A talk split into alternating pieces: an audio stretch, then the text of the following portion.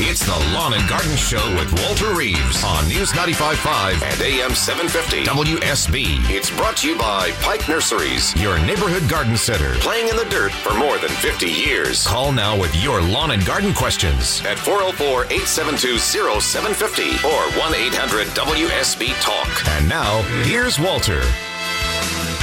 Happy Saturday morning to all of you. Ashley Frasca in again this Saturday for Walter Reeves. He will be back next Saturday. And first off, right off the top of the show, we want to wish everyone a happy Veterans Day. Today is the observance of Veterans Day and no mail delivery as well, but very important for the strength of our country. When you see a veteran today, please thank them. I'm pleased to be here again this Saturday. It's an early start and a chilly start too. About forty-three degrees out here on Peachtree Street in Midtown Atlanta. And again, we've gotten Mickey Gazaway up early and driven all the way to the city. Hello. Good morning. Good morning. How are you? Great. It's good to have you again. And Stan out there, too. Yeah. Stan's having a good time. And Mark Banta, C E O of the Piedmont Park Conservancy. Welcome back, hey, sir. Hey, good morning. How are you? Great to have you, Mark. Thank Thanks. you so much for sitting in when Walter's out. Y'all helped me out tremendously. Couldn't do it without you. So much fun. Oh, it is. It really is. It's, it's worth getting up early for, isn't it? So today we've got a lot on tap. We've got a lot of good things going on at Pike Nursery. We'll pepper in throughout the three-hour show Absolutely. today. A big Bulldogs weekend with the Georgia Bulldogs playing the Auburn Tigers. This is kind of an important game, guys. I don't know if you've heard. This is, this is radio, but for the listeners out there, uh, Ashley is definitely already decked out. We noticed the uh, G's on various sundry things. That's right. I've got the bag. I've got the sweatshirt on today. The socks even. Y'all couldn't see the socks. Okay. So it's a pretty crucial day with football. So we'll talk anything, but primarily we're going to talk gardening today. Anything you have, questions about your landscape, let us know. four oh four, eight seven two, oh seven five oh. One of my most favorite things to try and do, I put the emphasis on try, is to identify the trees that are just really brightly colored this time of year. And we had one snag us up last weekend that we finally figured maybe a Chinese elm, but there are just so many that I... I even or Chinese pistache. Was that it? We, we had two different things, and I've been watching all week, and I'm not sure. See, yeah, that's bothered me too. So I still kind of want to get a feel for, you know, the really pretty trees out there that folks are seeing. The the leaf drop really seemed a little later yeah. than normal this year, but a couple of good winds in the last few days have almost just about taken yeah, care th- of that. Yeah, that and the wind. We were we were talking about that as we dri- drove around in Piedmont Park earlier this week. It was kind of uh, funny that in, in a way, a lot of times when we have Uh, good rain in, during this during the season, and then we turn dry, then that intensifies leaf color. But whatever happened this year, to me, it seemed to be later, Mickey, and then it seemed to be uh, kind of turn and drop all at the same yeah. time instead of hold and, and get to do a big show. So we've we've actually had a lot of people out looking in Piedmont Park at some of the beautiful things changing.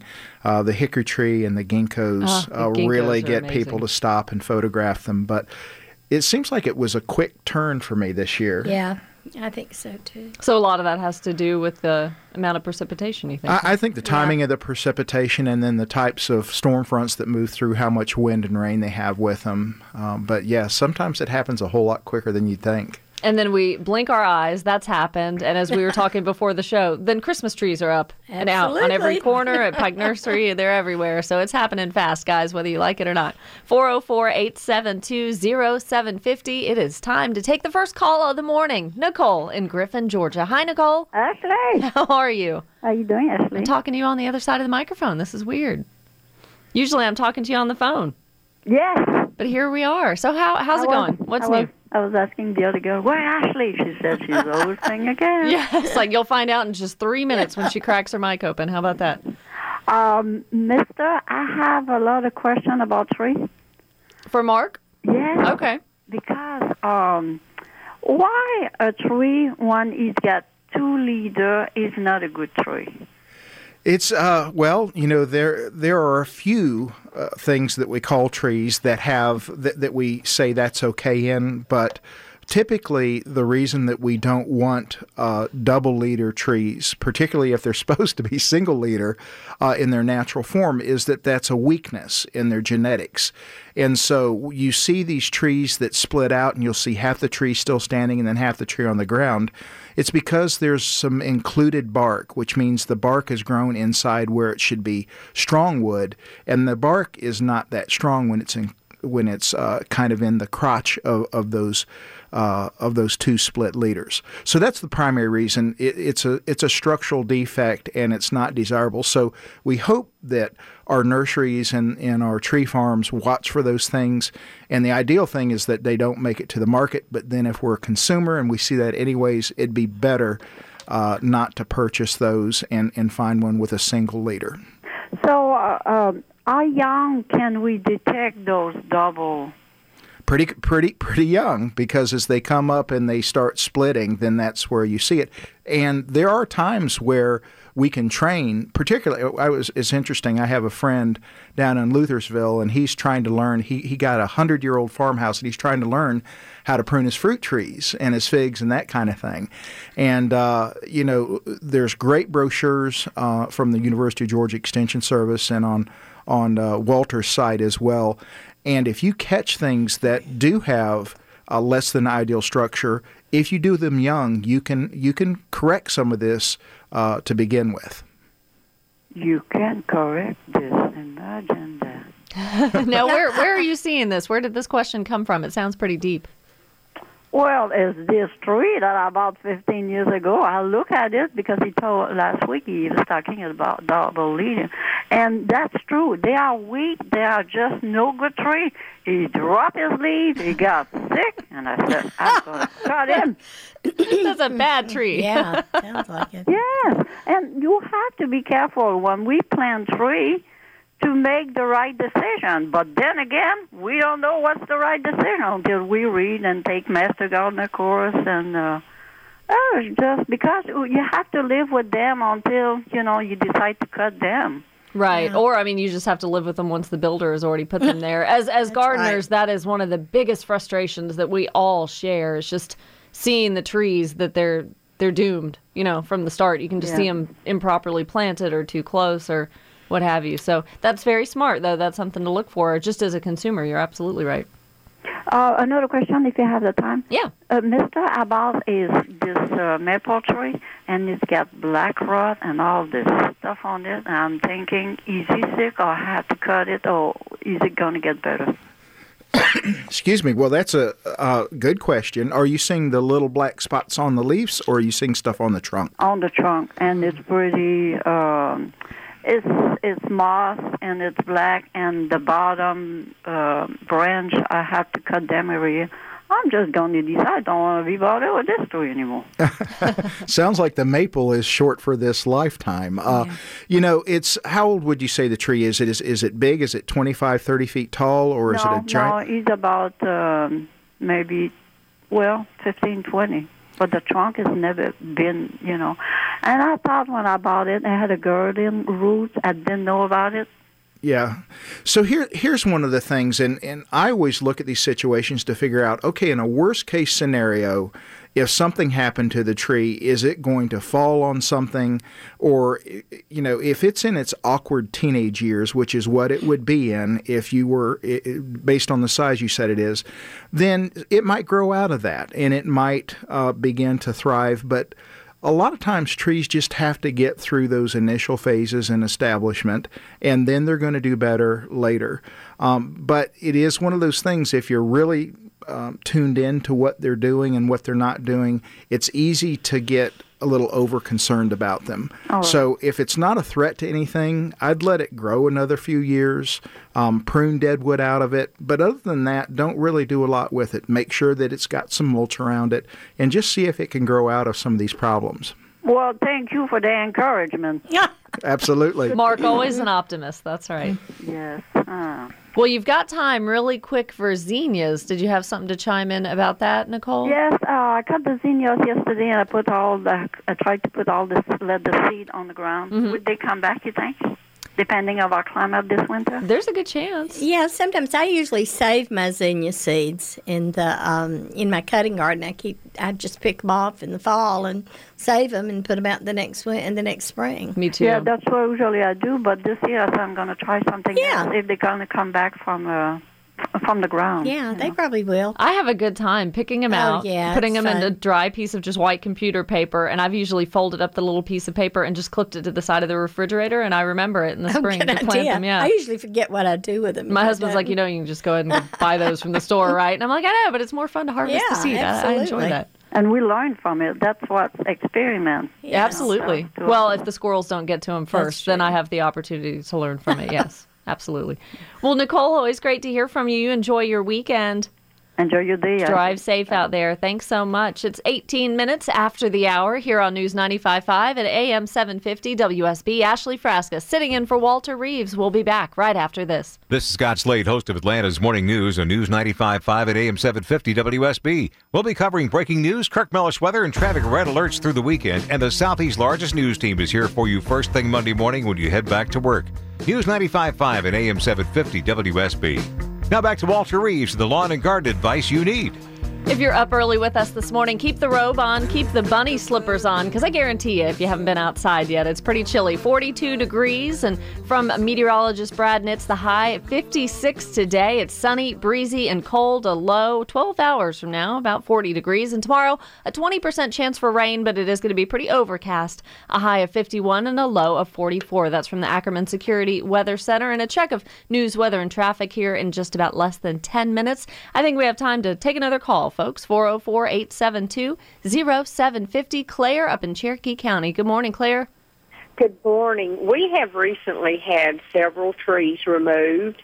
Then we had a, a loader guy come in and take our stumps up. And then this week we had a landscaping crew came in and removed the roots and the rock and all that. And uh, that was on Wednesday, and they put the hay down and everything. And uh, we had rain on Thursday. And yesterday I noticed they came back and put the seed down on top of the hay. Hmm. How is that going to affect the growth of the, the seed? Well, oh, boy. That may I be... I think that was an oops. That that was a little out of order. Now, the good news is that the the straw they put down is so coarse that um, because of what we call particulate separation... Uh, there, the, the seed will actually work its way through the straw and will hit the ground. The problem is you're not going to have much soil cover, but I've actually seen it done backwards like that before, and it sort of worked. Uh, d- is the straw real thick on the ground, or is it fairly, um, you know, it's not like three inches of straw, is it? Oh, actually, I have. It's on the hillside from the house, and I haven't walked down there to check it out, but uh, they put down a lot of hay. Uh, straw. Yeah. So, so what would be Claire's best option? I mean, go out there and maybe rake through a little bit, or? Yeah, you know, it's. Uh, I love to tell this story because back when I used to teach uh, soils, um, when I was with the university, we we talked about you know the the particulate separation, particle separation. If you take a popcorn, th- this is going to be a little side trip here, but you take popcorn, you pop it, right, mm-hmm. and then you pour the popcorn into the the bowl you're going to eat out of. The kernel, uh, the, the popped popcorn comes out first, and what comes out last? The unpopped, right? But after you take two hands full, then the seeds are on the bottom again. Oh, yeah. So it works its way through because the coarser stays on top, okay, and the finer on the bottom. So yeah. hopefully... It's going to work. I would just keep my fingers crossed, and then if you need to do a little bit more in the spring, you could do so. Very important yeah. with the seed, Claire. Don't forget to water. I mean, obviously watch the rain amounts and things, but watering... key for new seeds. About so. every two to three days. Great. Thank you so much for the call. You can join us, four oh four, eight seven two, oh seven five oh. Ashley Frasca, this is Lawn and Garden. Stay tuned. It's the Lawn and Garden Show with Walter Reeves on News ninety-five point five and A M seven fifty W S B. It's brought to you by Pike Nurseries, your neighborhood garden center, playing in the dirt for more than fifty years. Call now with your lawn and garden questions at four oh four, eight seven two, oh seven five oh or one eight hundred W S B TALK. And now, here's Walter. Good Saturday morning to you. If you're tuning in to hear Walter Reeves on the Lawn and Garden Show, I hope you are not terribly disappointed. We're sitting in for him. He's off for one more Saturday at six thirty-five. This is Ashley Frasca from the traffic team and from the Herman Cain Show with Walter every Saturday. On the other side of this deal, answering phones today, sitting in with Mark Banta, the C E O of the Piedmont Park Conservancy. Mickey Gazaway is back from Pike Nursery, and we're rolling right along, taking your questions, four oh four, eight seven two, oh seven five oh. When I have guests in the studio like this, I always like to do my homework. So I have pike nurseries dot com and piedmont park dot org. I've, I've got my websites up here. And so this, y'all are doing so many exciting campaigns at Piedmont Park. Let me just tell you, you had the, the Piedmont Park Dog of the Year, that yeah. little contest a couple months ago, which was pretty cool. And so this Take Pride, Give Promise is the very first thing that pops up on Piedmont Park's website. Tell me a little bit about that campaign. It is. You know, Ashley, what we've realized is, and this is a good time, this time of year is a really good time to reflect. We realized, you know, the people around us really do love Piedmont Park, and they do that every day with their vote by their attendance. Four million guests a year come to Piedmont Park to play, walk the dog, swim in the pool, though it's a little chilly for that today. But, you know, the Piedmont Park just won Best Park, Best Dog Park, Best Pool, Best Playground for the Noguchi Playground uh, Playscape. And is this so, in the state or in the nation? Th this this is for Atlanta. Okay. This is for Atlanta. And uh, so it is, uh, as we sat and reflected um, amongst the, the staff, we said we need to let people, through social media and through uh, Georgia Gives Day, which is in November, be able to give back to the park if they want to do that. And they can, they can do that through volunteerism. They can do that through uh, m monetary contributions. I think there's buttons on the website that are as low as five dollars or ten dollars. But when people vote with their attendance and then also start sharing their stories, you know, I, I talk to people. Piedmont Park's been around so long. I talk to people that grew up in Atlanta whose parents and grandparents brought them to Piedmont Park as children. Some of them so old that they swam in the lake, wow. if you can believe that. Yeah. So there are just a lot of great stories, and this campaign lets people take a picture of why they're Piedmont Park proud and then put that on social media. And our website has a link on how to do that, piedmont park dot org. And it's a destination. When you have family coming in for the holidays and you're always thinking, you know, what are we going to do with Aunt June and Uncle Ross? Where are we going to take them? I mean, Piedmont Park should definitely be a destination no matter the time of year. You have the Atlanta Botanical Gardens close by too. There's a lot going on in Midtown Atlanta. Yeah, so you've got you've got the lights on one end at the gardens, and then the skating uh, on the other. And and we may figure out how to connect those dots with something really fun. That's, stay tuned. Yeah, stay tuned on that. All right. Not but, not uh, using your feet, but you could. I mean, it's a long walk, but you could definitely. It's make a beautiful it. walk. The yeah. park's so beautiful this time of year with the leaf color. Uh, that's still going to hang in there for a little while, but it's just a, a, such a beautiful, uh, peaceful place. So Piedmont Park lovers, we challenge you to do that. That is a great social media campaign. Just use the hashtag Piedmont Park Proud. And uh, I mean, you see the pictures all the time of folks taking a walk in the park or mm-hmm. a date. So just add that hashtag on there, and that's going to be a part of that campaign. Thank you, Mark. That's amazing. That's incredible. Thank you. four oh four, eight seven two, oh seven five oh. Back to your lawn and garden sh calls here on the show. Out to Tucker. Good morning, David. How are you? Morning. I'm doing great. I'm inside and warm. That, that's good. Hot coffee or hot chocolate's going to do you just fine today. I can't find a cup big enough for me to climb into, though. That might burn you. Be careful if you do that. So how can we help you? Well, uh, a couple of quick questions. Uh, one is, why is it so difficult to find Scotch pine Christmas trees in metro Atlanta the last few years? And the other is the same uh, hyacinth plant Uh, as um, was available earlier this year as plants, the same ones that are available as bulbs now? Hmm, good questions. Most of the ones that are available as uh, as plants are in the are florist uh, plants, which we sell in the spring when they would normally come up. Uh, now the ones we plant as bulbs, they need to go in now so that they'll come up next spring. What's going to do better for the average homeowner? Oh, the bulbs by far. The the ones that you get as a plant are sort of a temporary thing. Okay. They don't usually do. Go back. And the, what was the other thing? Scotch pines. Oh, Scotch pines. The Fraser firs are just so much more popular now. The Scotch pines have kind of gone out of favor. So what we used to sell, we'd sell Scotch pines for the same price we sell the um, Fraser firs, and they last longer. They're just better plants. better Christmas so, trees. David, you put up a real tree? Uh, yes, yeah. Okay. I'm, I'm a real tree person. I, I figure I, it just doesn't feel the same as the artificial one. Oh, I agree. Yeah, I know. They have uh, I love the smell. They have the scent that you can actually buy in a bottle yeah. if you have the artificial tree. We've got the tree. Little things that you hang all over the tree, the little, like, yeah. icicles that are scented. That helps. Yeah. Well, David, thank you so much. Good luck on your mission to find a Scotch pine. Let thank us know much. If you find one. Will do. All right. Thank you, sir. And speaking of Christmas trees, uh, they are available at Pike Nursery a week from today, November eighteenth. That's exactly right. How about that? You might be able to get a hint of them. You could go in probably today. You might be able to see one or two because they're beginning to come in now. I think. Not too soon to think no, about that. That's right. All right. What What's your tradition, Mark? It's when you a put little. Up the it's tree? a little. Well, I'm just sitting here twitching a little yeah, bit, you thinking are. How close that Christmas is.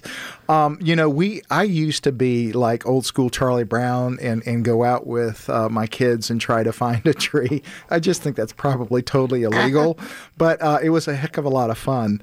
Uh, but now, you know, I go ahead and do a cut tree. I use, you know, I'm not a, a person that gets all concerned about it's not a renewable resource. It is a renewable resource. It helps the economy. And, you know, it, there's so much uh, technology isn't the right thing, but, you know, tricks to keep these trees fresh for longer periods, making the fresh cut and getting a good uh, water bowl.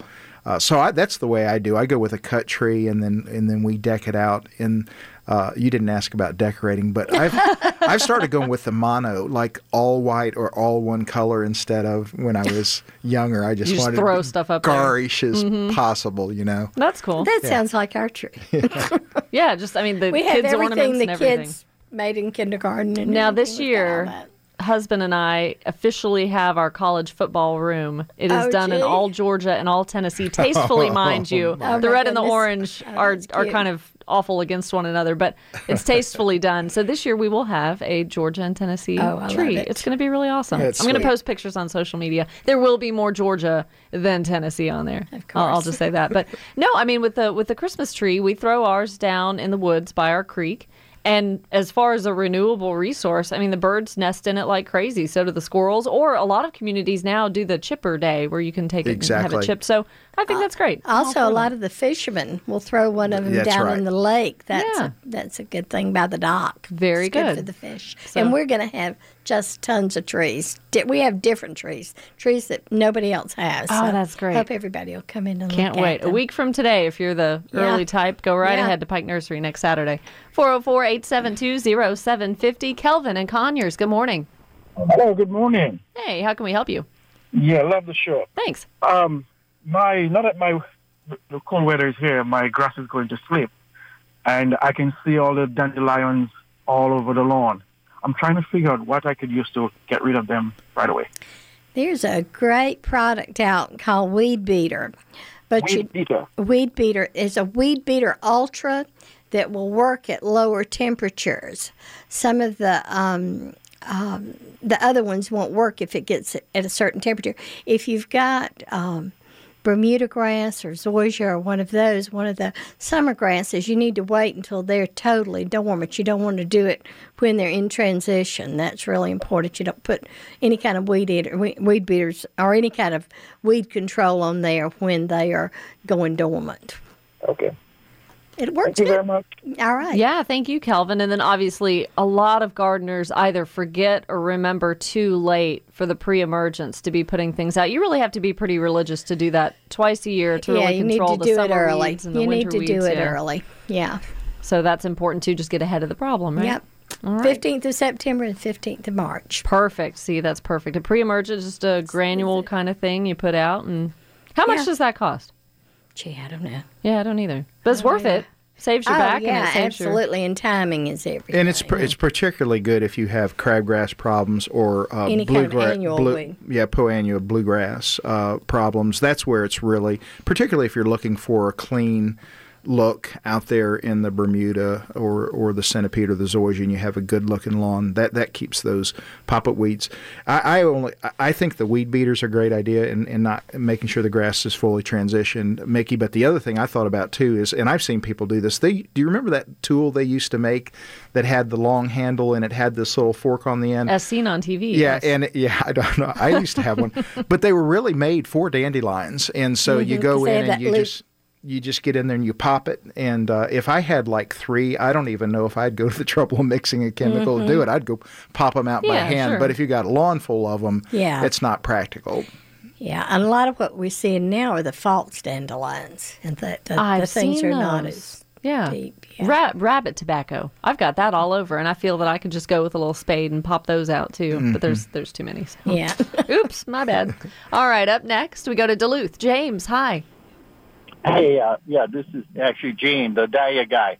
Uh, I've, last week I put a bunch of sweet potatoes in a uh, in a sink. Never done this before with a lot of water, and about half of them floated, and the other half did not. Hmm. Did you do? Mm, did you do like the the toothpicks? This is one of those Stump Walter questions. Yeah, you know? But are you doing like the toothpicks where they're half resting in the water? Or you just no, chucked no, them in no, water? no. What I what I did is. Uh, I bake a bunch of them for uh, dinner Wednesday night. And um, I had half of them I had gotten one week, la- the week before, from uh, I got a produce guy that delivers to me and had some left over. Half of them were uh, kind of orange-colored, with like Beauregard, kind of flesh-colored. Mm-hmm. The other half were red, like Georgia Reds. And I just dumped them in the sink together, about forty. And ha- actually had the water running, forgot about it. Next thing I know, it's, you know, nearly full. And like, uh-oh. And I thought, why are they floating? I never had, we grew a lot of potatoes, but never really put them in water like that, that you would notice whether they float or didn't. You know, they look like rotten eggs. You know, I used to raise chickens, and, you know, you'd have eggs. And uh, you always check them that way. Uh, and they, we cooked them, and they were fine. I don't know, but I just it was just kind of a curiosity. Of not why. Not everybody could afford swim lessons, and so you know you just that's why they put make the little baby life preservers for them. That's a curiosity, you know. It's that's an interesting uh, an extra, interesting observation. But next time, just have one of those little life preservers available near the edge out. and throw it in. You know? Walter, the chemist, would probably have yeah. some rationale for that. I've never. I'm not sure. My degree did not require science or math, so that's over my head. James, that is very observant. Hey, call back next week, please, and talk to Walter because I'm really curious, and we'll definitely remember that. When I saw your call on the screen, I just assumed maybe trying to make it sprout, you know, sticking the toothpicks on there and putting it half in water, but fascinating. So uh, let me ask you this. For dinner, how did they turn out? Did they taste okay? They were fine. Huh, yeah, okay. yeah. We feed about eighty people oh, every wow. Wednesday night, so... Uh, Yeah, it's a it's a big group that we have together at our church. So, yeah, they, they were they were fine, and they all you know scarfed them up, but, so it wasn't anything. I just was curious. You know, there has to be some air in there, or mm-hmm. dry out, or something. Hmm. Yeah, yeah. D- d- let them float. Density would definitely be now. Now the question is, did the people that ate them float better than those that got the ones that didn't? I don't know the answer.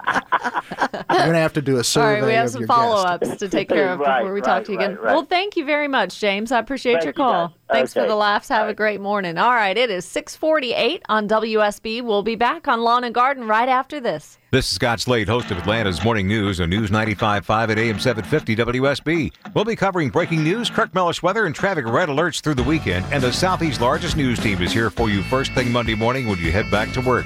News ninety-five point five at A M seven fifty W S B. Now back to Walter Reeves, the lawn and garden advice you need.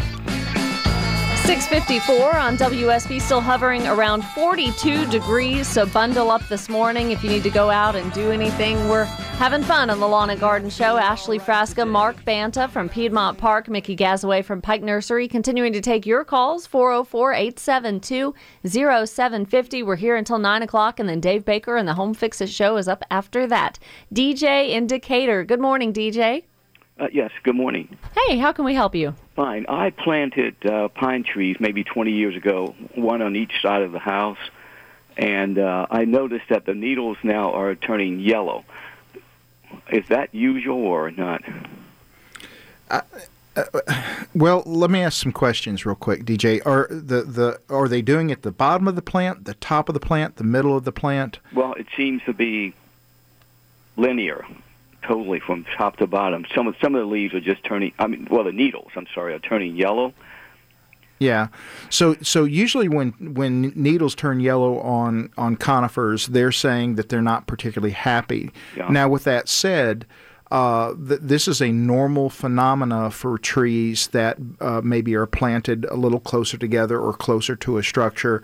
And as the bottom parts of those conifers kind of shade out a little bit, then they'll begin to yellow and then they'll brown and they'll drop off. But the top of the trees, where they're receiving more air and sunlight, uh, are doing okay. Uh, it seems to be seems to be good at the top. I, I have a. I planted one on the other side of the house, and I noticed that it's turning yellow also. Yeah. How long have these trees been planted? Uh, maybe twenty years ago. They're at least uh, two stories high now. Yeah. You know, I, and also, also there, there's ivy, and I want to ask you how to get rid of ivy down at the. Um, is the I, is the ivy in the tree? Oh, it is. I'm sorry, it is. Oh. Yeah, so that's not ideal. So all these things, that's that same concept of, of sunlight, air, or yeah. ivy certainly would be a competitor uh, for the tree needles. So the tree is making decisions. If it's saying that my, my lower needles are not being particularly productive in photosynthesis, say that word fast in the morning, uh, if that if that's not happening, then I'm going to kick you off, guys. So they're going to turn yellow, and the yellowing is just a process of getting ready to get kicked off. Uh, you definitely need to get the ivy out of the tree. And what I would do, it, be sure that you're not dealing with poison ivy, but if you're dealing, dealing with English ivy or Virginia creeper, just cut that plant off at the base and then have some spray.